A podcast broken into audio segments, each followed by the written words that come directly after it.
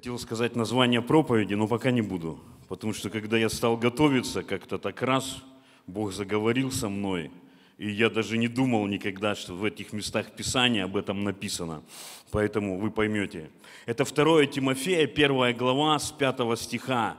Здесь апостол Павел пишет своему сыну духовному Тимофею, он пишет, «Приводя на память нелицемерную веру твою, которая прежде обитала в бабке твоей Лаиде и матери твоей Евнике, уверен, что она и в тебе. По сей причине напоминаю тебе возгревать дар Божий, который в тебе через мое рукоположение. Ибо дал нам Бог духа не боязни, но силы, любви и целомудрия. Ибо дал нам Бог духа не боязни, но силы, любви и целомудрия. Аллилуйя. Бог не дал нам страх. Бог не дал нам страх. Иисус все время говорил, не бойся, не бойся, он ломал страх. И знаете, что интересно? Апостол Павел, он пишет своему сыну Тимофею, и он приводит на память его нелицемерную веру. Понимаете, он не приводит на память его хождение в церковь, его молитвы, какие-то его еще религиозные дела, может быть, еще что-то. Я никогда об этом не думал и не собирался говорить, но Бог повел меня в это, и я думаю, кому-то надо это услышать. Знаете, Иисус сказал такие слова, что можно ходить на собрание лицемерно, можно молиться лицемерно. Он сказал, лицемеры любят молиться. Просто представляете? И разве плохо любить молиться? Он не про это говорил, но он сказал, что лицемеры любят молиться и любят громко молиться – да, на собраниях, но они не молятся в тайной комнате. Вот в чем отличие. У них нет отношений с Богом. Они хотят, ну, красиво пыхнуть, там где-то показать себе. Он говорит, можно лицемерно поститься, можно лицемерно даже давать, Иисус говорил. Понимаете, не из веры, а на показ. И поэтому нет воздаяния, нет проявления реальности Божьей. И он говорит Тимофею, по этой причине, по причине веры, которая в тебе, нелицемерной, потому что твоя бабка была нелицемерна, у нее была настоящая вера. Твоя мама, он говорит, не играла в религию, она не просто ходила в церковь, чтобы успокоить религиозную совесть, чтобы поставить галочку в календаре. В воскресенье мы в церкви, у нас так принято, у нас так положено. Наш дед ходил, бабка ходила, прадеды, мы в десятом поколении верующие, поэтому в воскресенье мы в церкви. Нет, он говорит, они передали не традицию, что само по себе это круто, ну.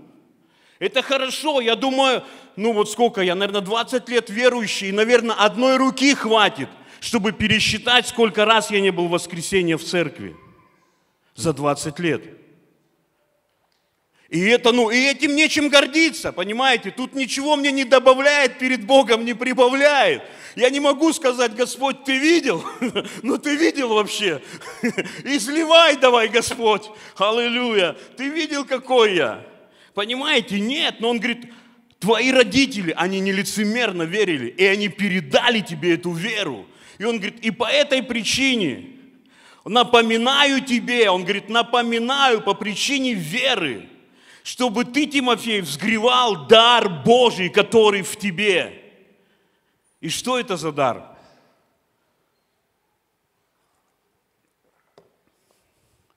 Я думаю, молитва на иных языках. Ну, так мне Бог открыл.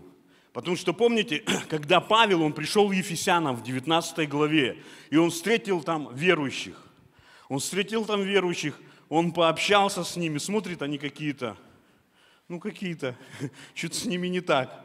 Он говорит, а вы приняли Духа Святого? Он говорит, а что вы принимаете? Вы принимаете Духа Святого?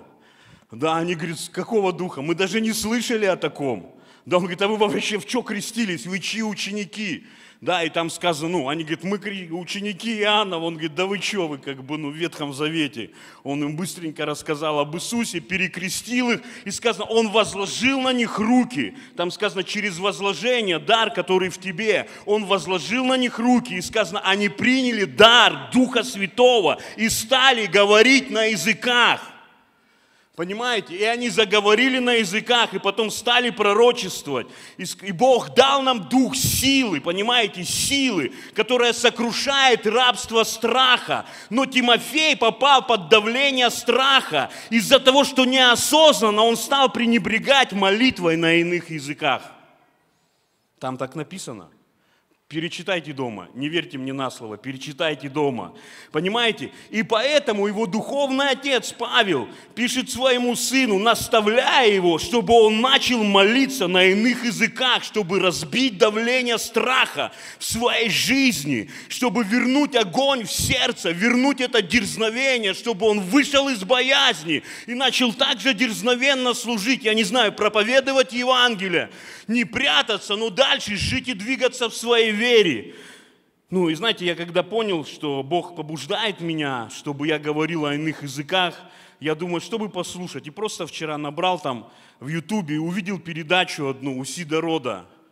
Короче, думаю, дай послушай. И там бывший баптист, ну бывший баптистский пастор, как бы. И он, ну, как бы, у него рассказ, не как бы рассказывает, Сидрот у него спрашивает, вопросы ему всякие задает. Он говорит, я раньше, ну, Сидрот у него спрашивает, как вы раньше к языкам относились? А он говорит, я раньше смеялся над харизматами, над пятидесятниками. И, ну, я говорил, учил в своей церкви, что чудеса, иные языки – это дьявол, это все дьявол. И причем его церковь, ну, вот его баптистская церковь, там, я не помню штат какой в Америке, она была самая быстро растущая, у него росла церковь. Ну, говорит, ну вот эта искренность, вот эта жажда внутри меня. Я хотел чего-то большего, больше знать Бога. Вот эта жажда, она не давала мне покоя. И он говорит, и я полтора года изучал, полтора года изучал тему иных языков. Ну, баптисты, они же такие ну, в плане, они ковыряют слово, они погружаются в слово. И он говорит, и я после этого сделал, чего нельзя делать баптистам, особенно баптистскому пастору. Он пошел на молитвенное собрание к харизматам. Ну, а я так понял, там молитвенное собрание было пасторов, чтобы они возложили на него руки. И они возложили на него руки, и он крестился Духом Святым, он заговорил на иных языках, и знаете, и в его церкви началось пробуждение. Ну, там небольшое видео, они прямо на каждом служении, я так понял, крестят людей, но он какое-то время молился на языках, и после этого у них началось пробуждение, исцеление. И они прямо тут же крестят, у них на сцене такой баптистерий небольшой, люди каются, они крестят, молятся за исцеление, все. И Сидрот ему задает, он говорит, самое большое чудо, которое вы после этого видели – он говорит, человек, у которого было 280 раковых опухолей. 280 раковых опухолей. И он пришел даже не сам, потому что он ходить не мог. Пришла его жена, покаялась, они крестили, взяли полотенце, помолились, дали полотенце.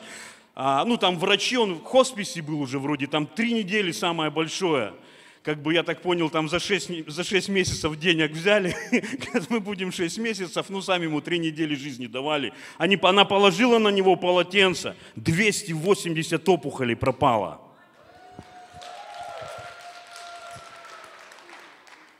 И знаете, ну и у него вот это, так как у него пробуждение, вот это исцеление идет, да, и он, ну, и он стал очень много ездить, его очень много приглашают.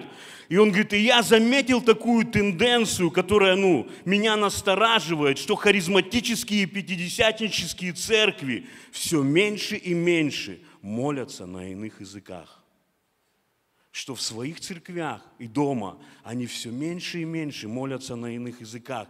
И я не помню, вот буквально недавно, может быть, пару недель назад я где-то услышал статистику. Я не знаю, правда это или не, ну, неправда, но это похоже на правду, что кто-то сделал статистику в церквях Европы, в харизматических и пятидесятнических церквях Европы. И он сказал, что чем меньше пятидесятническая и харизматическая церковь молится на языках в Европе, тем меньше она становится. И это похоже на правду. Хотя сегодня, ну, даже научно доказано, научно это, ну, как бы в таких журналах мирских, которые имеют авторитет, написано, что верующие, которые постоянно молятся на языках, не которые могут молиться, да, или которые в воскресенье молятся, или на домашней группе молятся на языках, а которые постоянно, другими словами, у них есть практика, каждодневная практика дома молиться на языках. Я не помню, они на 80 или на 40 процентов меньше подвержены страху, и на столько же процентов у них меньше психических расстройств. Потому что они просто молятся постоянно на языках. Они ищут в страхе, кто бы за них помолился. Раздувая еще больше страх. Иисус сказал своим ученикам, вы примете силу, когда сойдет на вас Дух Святой. И у меня нет сейчас, ну, времени там в теологию нырять, но он сказал, примерно их было 500 человек, это можно проследить по Библии. Но дождалось и приняло всего 120. В горнице мы видим уже 120. Кто ожидал? Обещанного от Отца. И сказано, когда Дух Святой сошел, когда они приняли эту силу, как они ее приняли? Они заговорили на иных языках, сказано, возвещая о великих делах Божьих. Когда ты говоришь на языках, твой дух пророчествует, свидетельствуют о великих делах Божьих. И когда эта сила сошла, в их жизни был сломлен контроль страха. Если помните, если до этого они сидели и прятались в горнице, они там прятались, они молились шепотом. Как знаете, сегодня бывает, я там помню в колледже где церковь, давайте помолимся. Молись, пастор, мы готовы.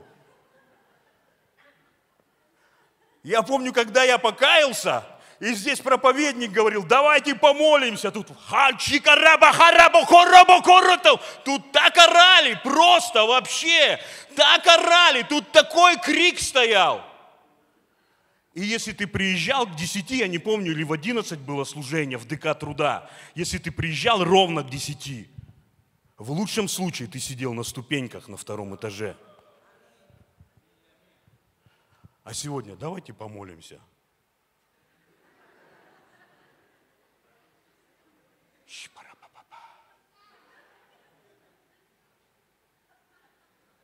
Что-то служение не очень было, как-то проповедник нас сегодня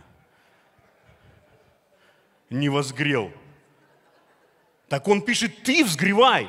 Павел пишет Тимофею, никто не придет и не взогреет тебя. Потому что, ну, тебя сегодня взогреют, ты за неделю остынешь.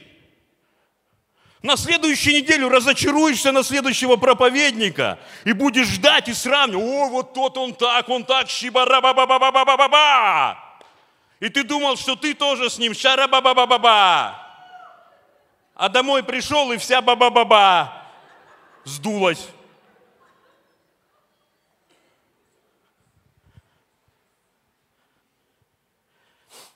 Понимаете? Если до этого они шептали, то когда сошел Дух Святой, они орали, как пьяные мужики. Они валялись, катались. Им не то, что было страшно, им было уже все равно, что о них думают. Понимаете, они так орали, вот просто так орали, что люди с храма пришли. Пришли с храма посмотреть, что за пьяные мужики орут и не дают нам поклоняться. Потому что это же было на день Пятидесятницы. Там все иудеи собрались, они притащили своих овец, козлов, приносить жертву в их понимании, как поклоняться, а тут орут, катаются, и там кто-то стоит, да это бухие вообще, это вообще какая-то насмешка над Богом. И знаете, и встает Петр, встает, понимаете? Если Библия говорит, встает, и все думали, что он пьяный, ну согласитесь, он не так, как вы сидел, значит, на стульчике.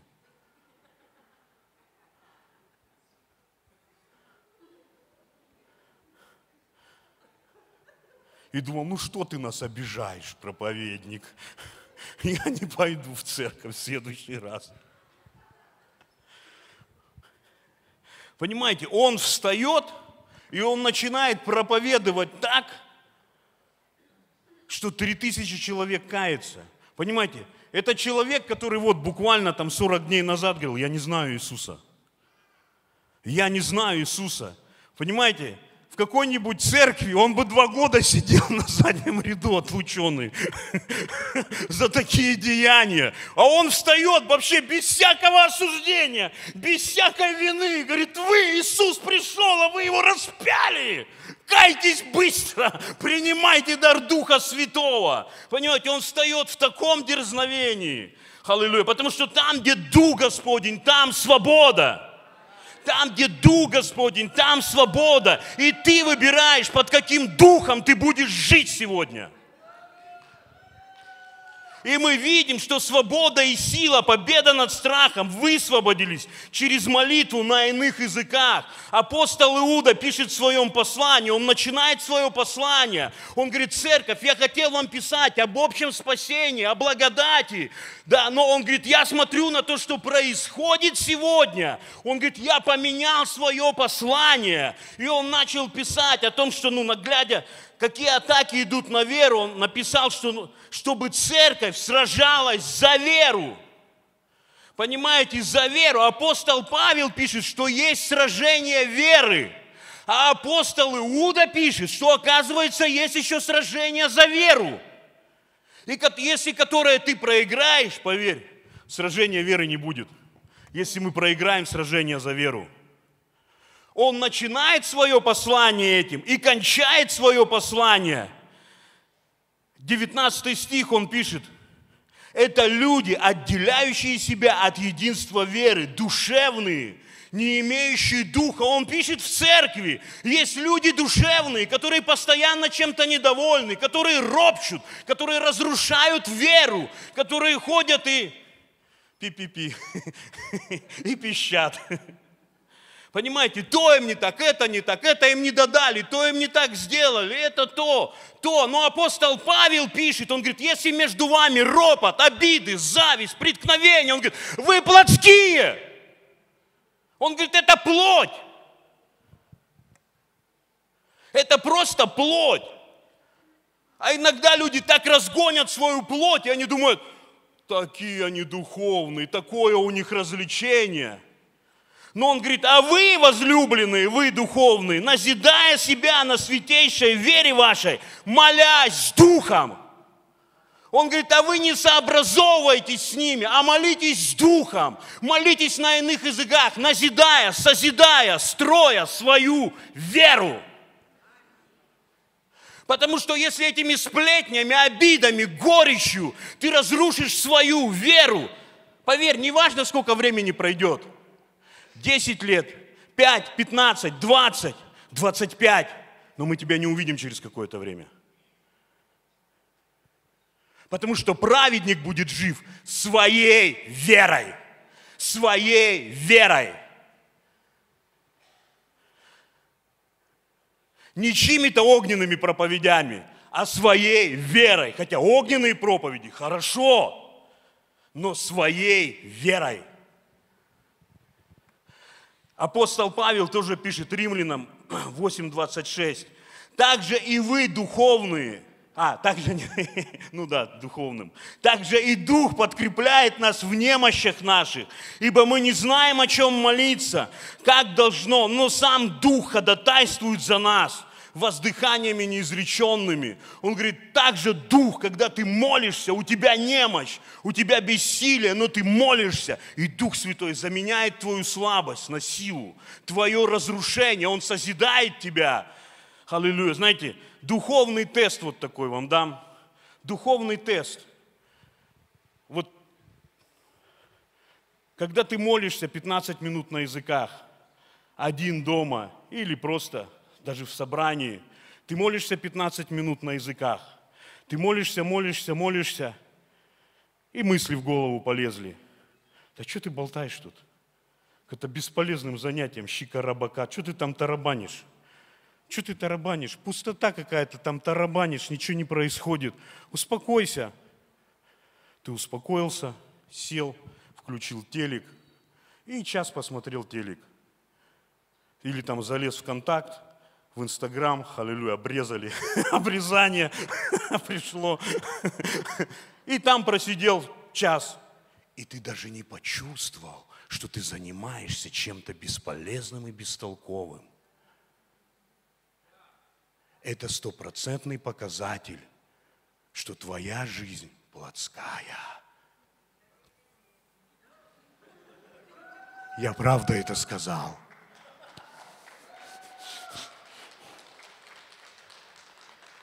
Просто подумайте, как такое может быть. Ты молишься 15 минут на языках, и тебе кажется, что ты занимаешься чем-то бестолковым. И потом ты смотришь час пургу по телевизору. И ты думаешь, что ты там что-то умное посмотрел. Как один брат говорит, Гитлер жив.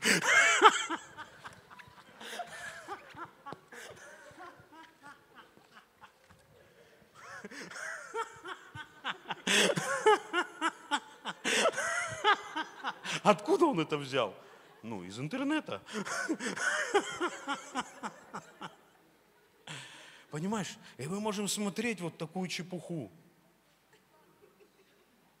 И потом где-то прийти. Да.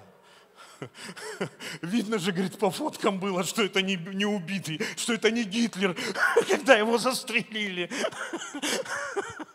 Ну, вернее, когда он застрелился. Понимаешь?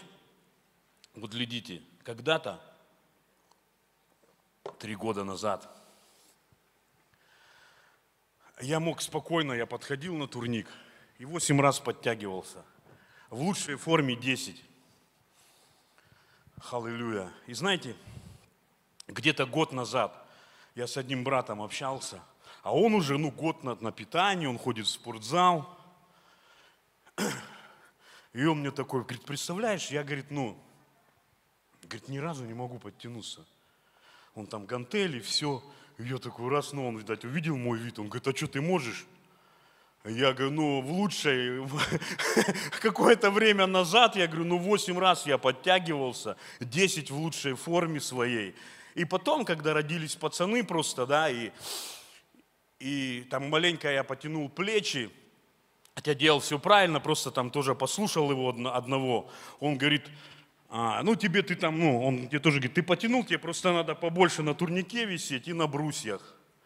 И я, короче, через боль побольше висел на турнике, подтягивался, побольше на брусьях. Аллилуйя, у меня дома есть турник такой, который переворачивается. И знаете, я дошлепался до того, что у меня одна рука вот так поднималась, и я не мог ее поднять даже второй рукой. Вторая, ну, вот так вот поднималась. И это было несколько лет – вот слава Богу за кровь Иисуса, что кровью Иисуса я просто говорю, у меня новые плечи, у меня новые суставы. И когда я сегодня поднимаю руки, весь духовный мир видит славу Божью и верность Божью. И знаете, неделю назад, неделю назад я подошел к турнику –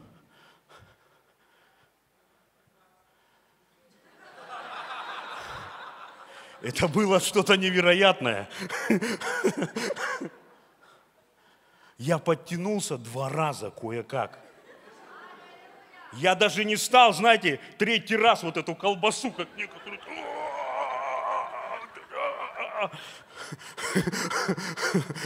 Мне кажется, я раньше 10 раз подтягивался, я так не напрягался, как два. Но сегодня, сегодня я обманул сам себя специально.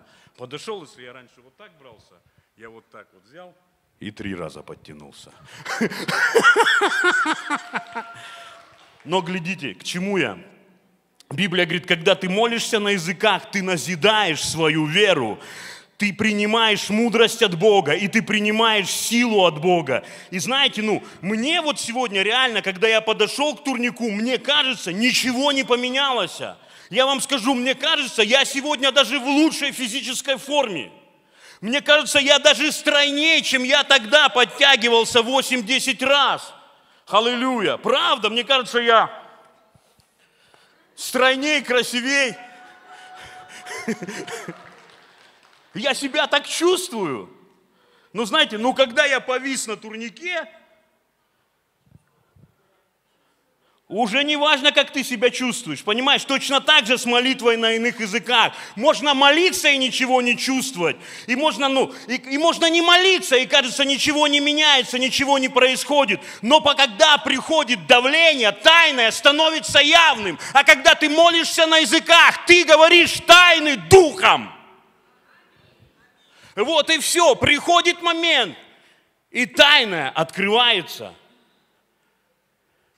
и я знаю по своему опыту, я переживал это не раз, что ты бывает молишься на языках, и приходит давление, и ты молишься, молишься, молишься, молишься, молишься, и потом раз, бух, пришла свобода. И ты даже не понимаешь, что произошло. Но проходит, может быть, неделя, два или три, и ты сталкиваешься с какими-то обстоятельствами, и вдруг у тебя раз решение, или сила это преодолеть. И я прямо внутри себя знал, что я прошел это тогда три недели назад. Я этого даже не понимал. Но тайное стало явным вот здесь. Когда это пришло, Библия говорит, противостаньте дьяволу твердой верой и убежит от вас. Про Авраама сказано, отца нашей веры, что он не ослабел в вере, потому что не помышлял по плоти не помышлял о своей плоти, не помышлял о плоти своей жены, да, но был тверд в вере, благодаря Бога за его обетование. Понимаете, был тверд в вере, потому что не помышлял о плоти, а об обетованиях Божьих и славил Бога вопреки обстоятельствам. У нас прошлое воскресенье подросток, девочка, 14 лет ей вроде свидетельствовала они с родителями катались там на ледянках, и я, ну, как бы это не столь важно, короче, ударили ее, или она сама ударилась, и она сломала кость. Кость сломала. Ей наложили, они приехали в трампу, сделали снимок, наложили гипс. А она танцует, вы как-то, Даша, вот видели там танцы вот эти. А у нее соревнования. И тренер ей говорит, делай, что хочешь, но ты должна выступать. Она молится, родители молятся. Мама говорит, у тебя целая рука. А, ну, папа приходит на группу, они там молятся.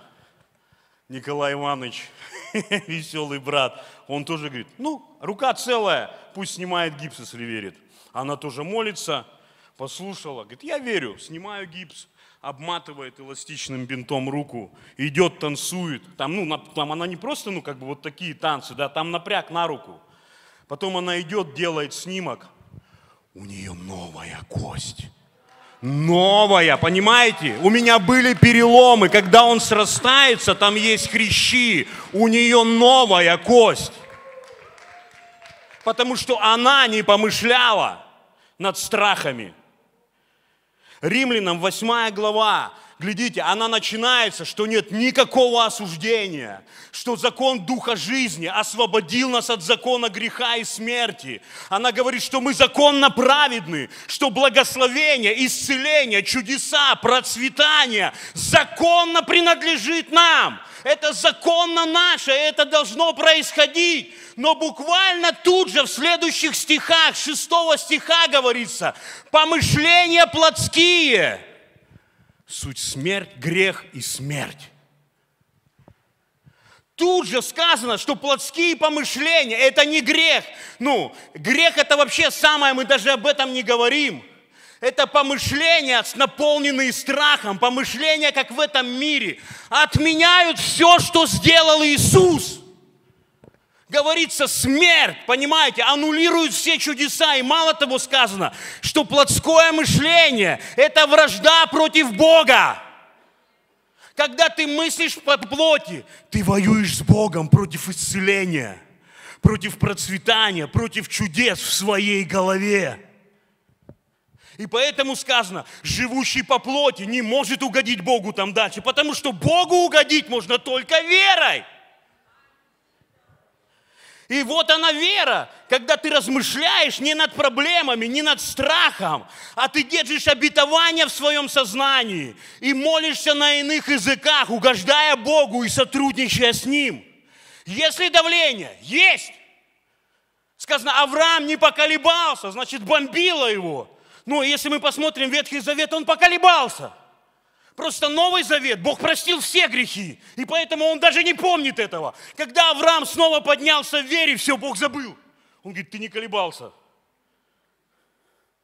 Аллилуйя, ты муж веры, ты отец веры, все, идем дальше. Понимаете, Бог не сидит там.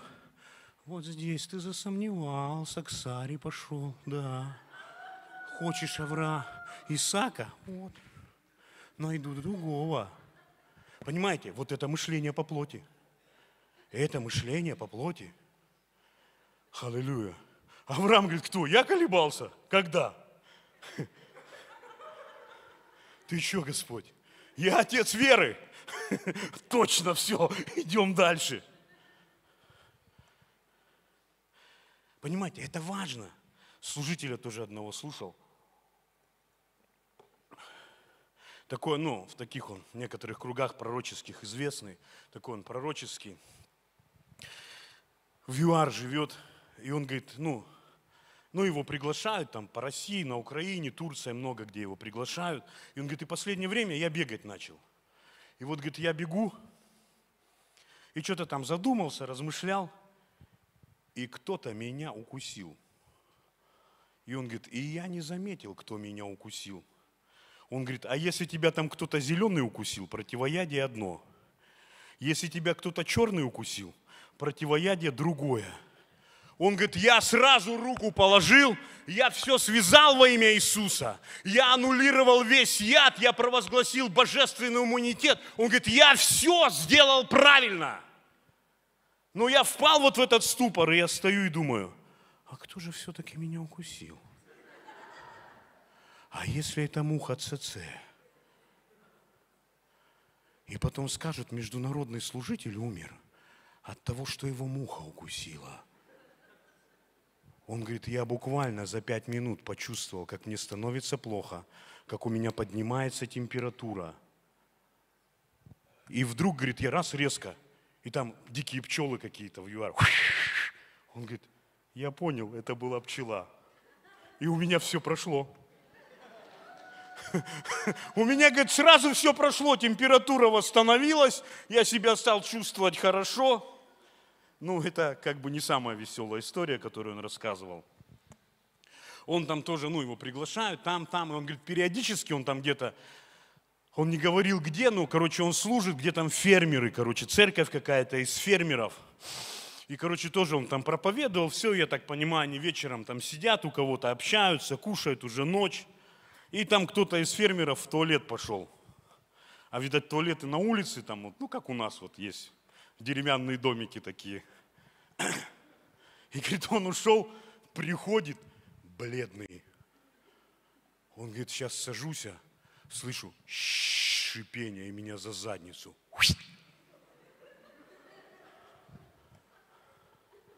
Ну, говорит, мы помолились за него, благословили, а ему хуже и хуже хуже и хуже. Короче, они звонят, прилежает, прилетает вертолет, его на вертолете в больницу, там все, короче, ну, он там ему анализы понять не могут, он уже сознание теряет. И, короче, ну, там кто-то тоже, видать, то ли в туалет захотел, то ли пошел проверить, взял фонарик. Вы готовы? Открывает дверь в туалет, а там гусь сидит. Это реальная история. Он помирает в больнице, теряет сознание. А они говорят, приведите, звонят в больницу, говорят, приведите его в чувство.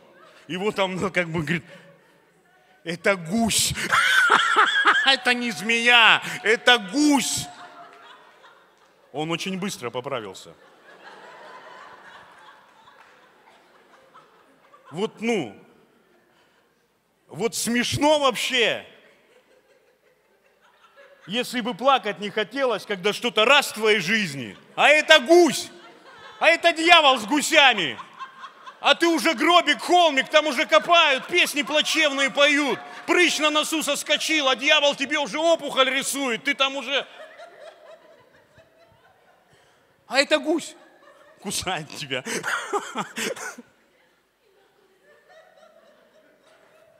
Понимаете, помышление – духовные суть жизнь и помышления плотские грех и смерть, вражда против Бога. Можно все делать правильно, красиво, связать, помолиться, провозгласить, песни петь топать, я не знаю, флагами махать, дуть там в шафары, и там, ну, причастие принимать, и аллилуйя, аллилуйя, аллилуйя, там, сейчас мы, дьявол, тебя запоем, стихи читать, там, все, что хочешь делать.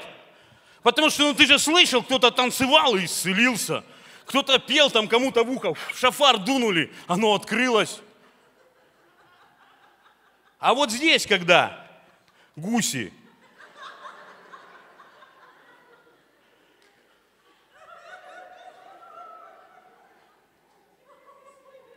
Тебе поможет только Аленушка. Просто вспомнил что-то сказку эту. Она ж пошла Иванушку там.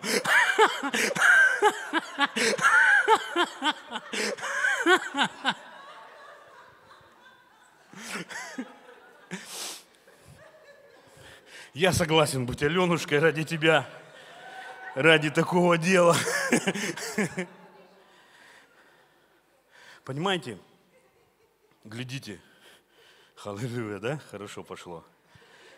В 19 веке, когда в Африке, когда в Африке была вот эта чума, и люди умирали там деревнями, и, и, и в то время, в то время там платили тысячи долларов, чтобы кто-то пошел и похоронил их, чтобы это быстрее кончилось.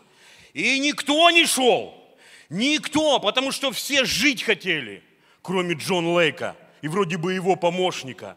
Они шли, и они деревнями ходили. Он приходил, говорят, ну, как в книгах описано, у него одежда была мокрая от этой пены, от этой заразы. И врачи ему говорили, ты умрешь, ты что, ты без противогаза, ты весь в заразе. Он говорит, закон духа жизни освободил меня от закона греха и смерти. И когда эта зараза прикасается ко мне, она дохнет.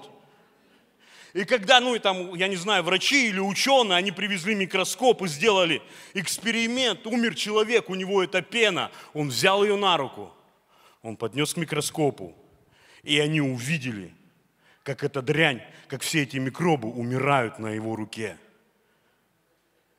И Джон Лейк сказал такую вещь. Секрет моей сверхъестественной жизни – это молитва на иных языках.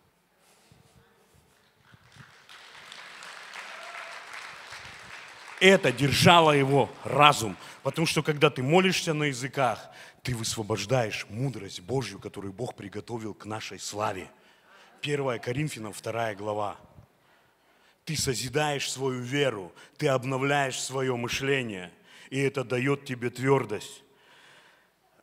Дана де Сильва сказала, Дана де Сильва сказала, это основатель СОЗа, ну вот в Вифиле, что однажды Бог ей сказал, высвободи главенствующих ангелов. Но она говорит, я такая, высвобождаю. Ну, как бы, что я могу сделать? Но через какое-то время, она говорит, когда я молилась на языках, я вдруг увидела видение – как вот эти слова, которые я говорю, они, как я не помню, как ножи или как мечи летят из моих уст. И к этим словам представляются вот эти ангелы, и они высвобождаются, высвобождаются, высвобождается эта сила. А Библия говорит, что ангелы – это сила его. Аллилуйя. Это сила, и вы примете силу, когда сойдет на вас Дух Святой. Когда вы будете, он говорит, молиться на языках. Сила будет течь через вас во имя Иисуса Христа. Поэтому возгревай, он говорит, Тимофей, возгревай, понимаете, он забыл об этом, попал в давление, потому что кажется, ну что такое языки? Что такое языки? Если бы я бы вот ходил и всем тут пророчествовал, Аллилуйя. Или бы всем словознание давал, и все бы исцелялись. А что там щира бира бира мира мира маза камаза там? Или там пук-пук-пук, да, у некоторых в начале там что-нибудь такое. И так легко этим пренебречь. Ну, знаете, если мы просто вот уберем, ну, отдельных личностей, а возьмем вот просто деноминационно, вот, ну, деноминации, где не верят в языки, где не говорят на языках, там вообще нет никаких чудес. Там не пророчествуют, там нет словознаний, и там не исцеляются. Поэтому он говорит, не пренебрегай Не пренебрегай, возгревай, взгревай, молись, взгревай, высвобождай силу. Он говорит, свергни себя этот страх, сломай это рабство страха во имя Иисуса. Аминь. Знаете, вот так хочется сказать аминь. И закончить. Ну, просто вот, блин, я знаю, что мне надо еще кое-что сказать. Я сейчас быстро соберусь, потому что по всем канонам проповеди хорошо бы уже закончить. Ну, в плане не перепрыгивать на другую мысль.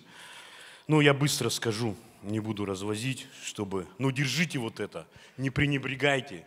Начните дома хотя бы в день по 10-15 минут молиться на иных языках.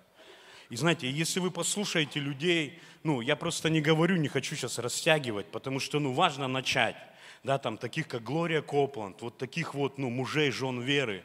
Там та же Глория говорит, когда я начала молиться, один час в день на языках в моей жизни появились исцеления, в моей жизни начались чудеса. И они все об этом говорят, все.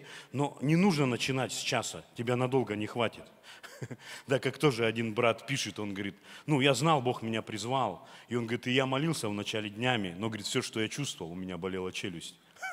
Но потом начались чудеса. Просто начни это делать в постоянстве, с 10, с 15 минут. Даже кажется, и дьявол будет тебе говорить, да это чепуха, это все чепуха, да перестань, ну что ты, ты же не понимаешь ничего. Возьми просто обетование и говори, я созидаю свою веру, я принимаю силу. Когда дьявол начнет давить на твой разум, ответь ему в своем разуме этими обетованиями. Я строю веру, и ты убежишь ты убежишь, ты убежишь. Это точно так же, знаете, вот как многие из нас, когда мы были крещены Духом Святым. Я помню, как я был крещен Духом Святым, как я начал молиться. И знаете, и дьявол мне пришел и говорит, да ты просто выдумал. Это ты просто услышал, ты не крещен. И знаете, я такой, ну да, я согласился с ним. И я потом даже поститься начал в центре. Я помню, ну, я, наверное, день третий, это я вот сейчас просто это все вспомнил. Я, наверное, дней третий постился, сижу ночью, пощуся. И вдруг раз лидер, в квартире, ну, лидер квартиры такой просыпается. И что-то он меня начал спрашивать. Как раз вот он говорит, а ты крещен Духом Святым? Я говорю, нет, вот пощуся. Ну, и он говорит, а ты молишься? Я говорю, ну вот как бы вот ну, наслушался, заговорил как бы просто, а так нет. Он говорит, да ты крещен. Развернулся и, захрапел тут же, а я сижу, я так жрать вдруг захотел. Такой, и говорю, дьявол, я тебя связываю, ты меня не обманешь, я буду дальше поститься. И пока я просто не принял решение, кто-то мне вроде сказал или что, что я буду молиться вопреки вот этой лжи. И я начинал молиться на языках, и дьявол приходил, говорит, да что ты наслушался, ну что ты молишься что ли? Да нет, конечно, прекращай ерундой заниматься.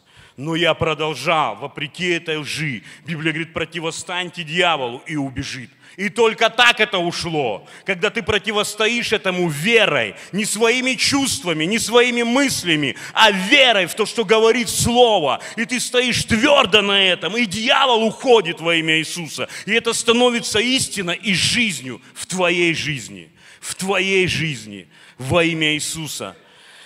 Но не это я хотел сказать, что-то меня опять унесло.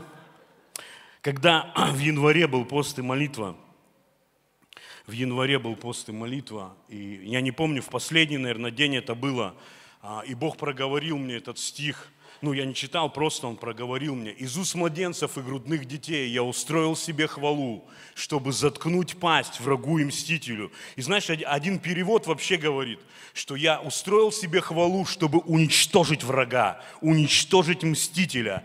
И помните, ну, в Второе Паралипоменон, 20 глава, когда Иосафату объявили, на тебя пришло множество великое, пришла война, другими словами, пришел экономический кризис, пришел голод, пришло давление, все говорило, вы помрете. Но они решили ответить на материальные и физические вопросы ответить духовно. Они собрались и они взыскали Бога. И потом что сделал Иосафат? Он поставил на первое место поклонение – Он выставил певцов, и когда они стали, сказано, в то время, в то время, во время давления, во время тьмы, они стали поклоняться Богу. И Бог, Он сделал возмущение, и враг перебил самих себя. И они обирали, я не помню, четыре дня или неделю потом собирали, когда казалось экономический кризис. Да, но они были так благословлены, и сказано, они собрались и благословили Господа, потому что Он так их благословил.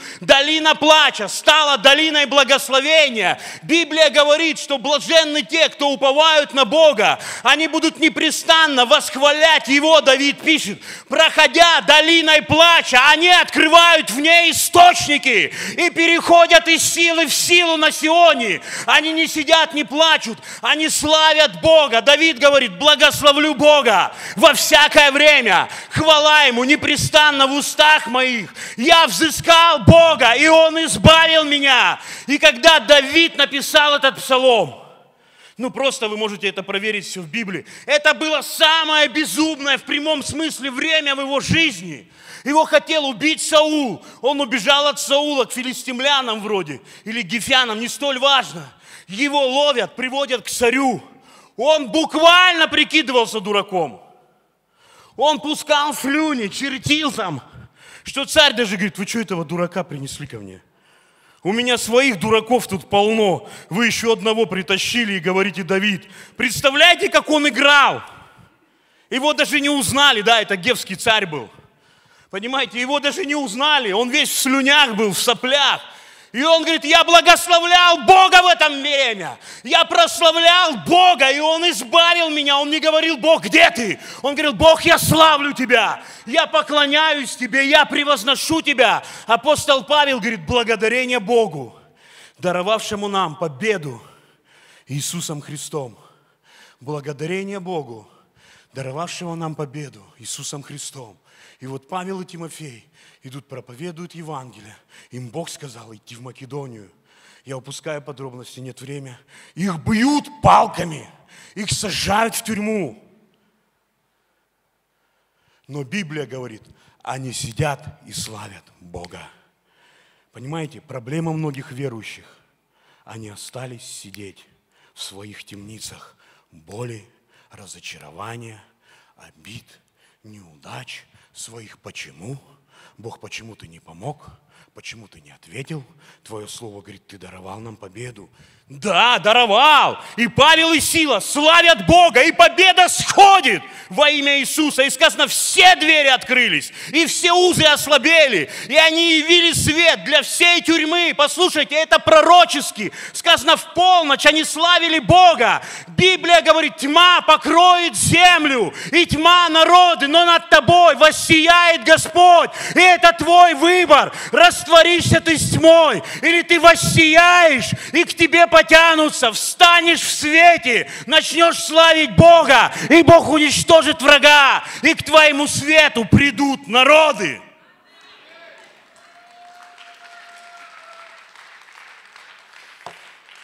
Две минуты еще. Просто, ну, вы все слышали это свидетельство.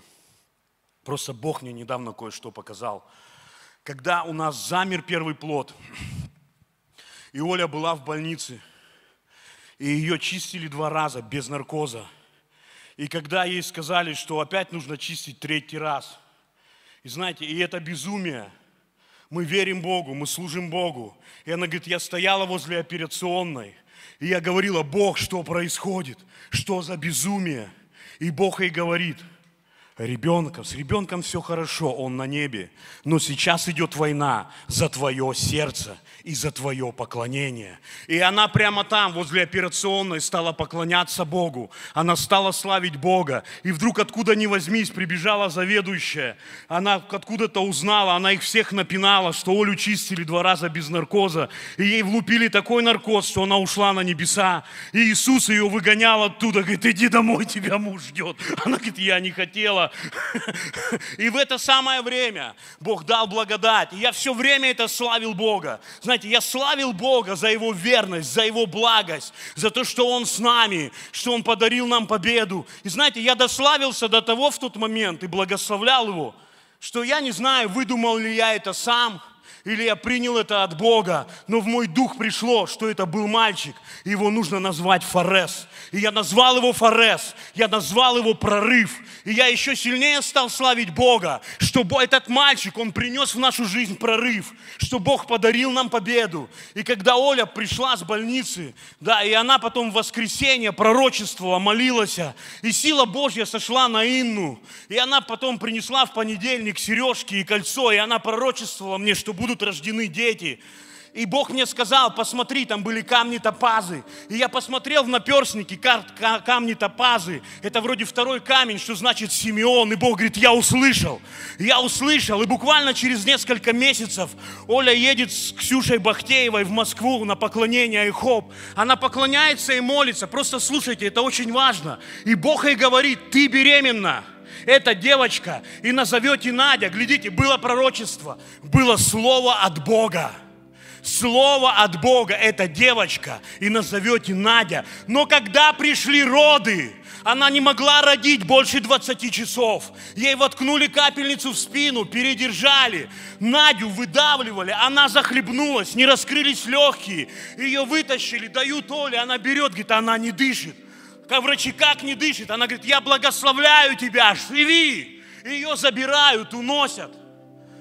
Ну и врач приходит, он говорит, я ничего вам не могу сказать. Я лишь могу сказать, когда она умрет, когда станет хуже. Все, я не дам вам никакой надежды. И слава Богу, мы поднялись тогда, молились, я знаю, епископ молился.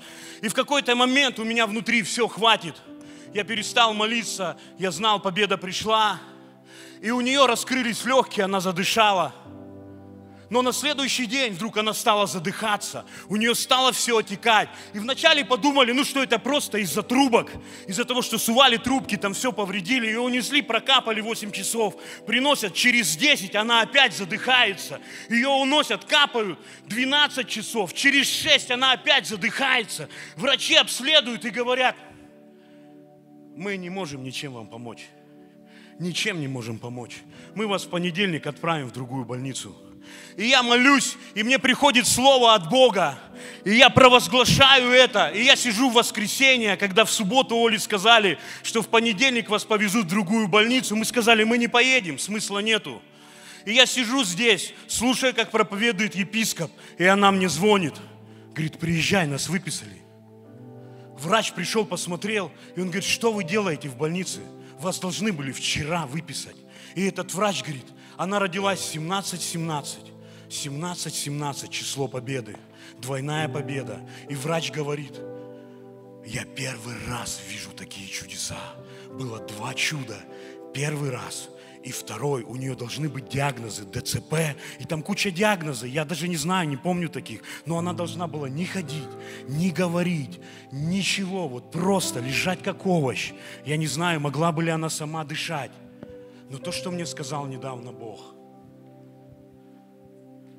победа была вот здесь, когда умер Форес, когда мы прославляли Бога вопреки боли, когда мы славили Бога за победу – Потому что, глядите, Библия говорит, я тогда этого не понимал, недавно увидел. Хвала, сказано, Иуда родил Фареса. Хвала рождает прорыв. Иуда хвала, Фарес прорыв. Бог говорит, победа была вот здесь, вот здесь. Вы славили меня за победу, потому что если бы вот здесь вы огорчились, вы не прославляли меня, не приняли победу, то вот здесь есть слово от Бога, есть пророчество, есть прямое слово от Бога вот здесь, когда бы пришло давление, вместо веры и победы из ваших сердец вышел бы страх, разочарование, боль и отчаяние. Вы бы вместо того, чтобы верить, говорили, Бог, почему?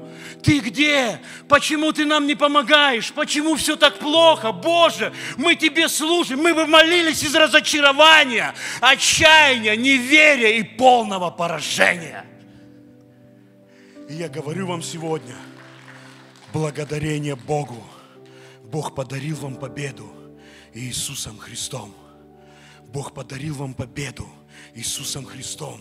Перестаньте сидеть в этих темницах. Кого-то сковали обиды, разочарования. Это младенчество. Начни славить Бога. Победа приходит через Бога, через хвалу. Благодарение Богу. Он подарил нам победу Иисусом Христом. Благодарение Богу. Он всегда, всегда, слово всегда включает все твои ситуации – он всегда дает нам торжествовать во Христе Иисусе. И опять это благодарение Богу. Опять это благодарение в долине плача. Они открывают источники. Они там, чтобы не реветь. Они переходят из силы в силу. Они не становятся слабее. Они видят больше славы, больше чудес. Это время встать и сиять. Библия говорит, не сообразовывайся с этим миром, но обновись духом ума. Перестань жить в страхе, в угнетении. Это мир. Это мир. Обновись духом ума, возьми Божье обетование и подымись в хвале и в молитве на иных языках, не в церкви, в твоем личном времени.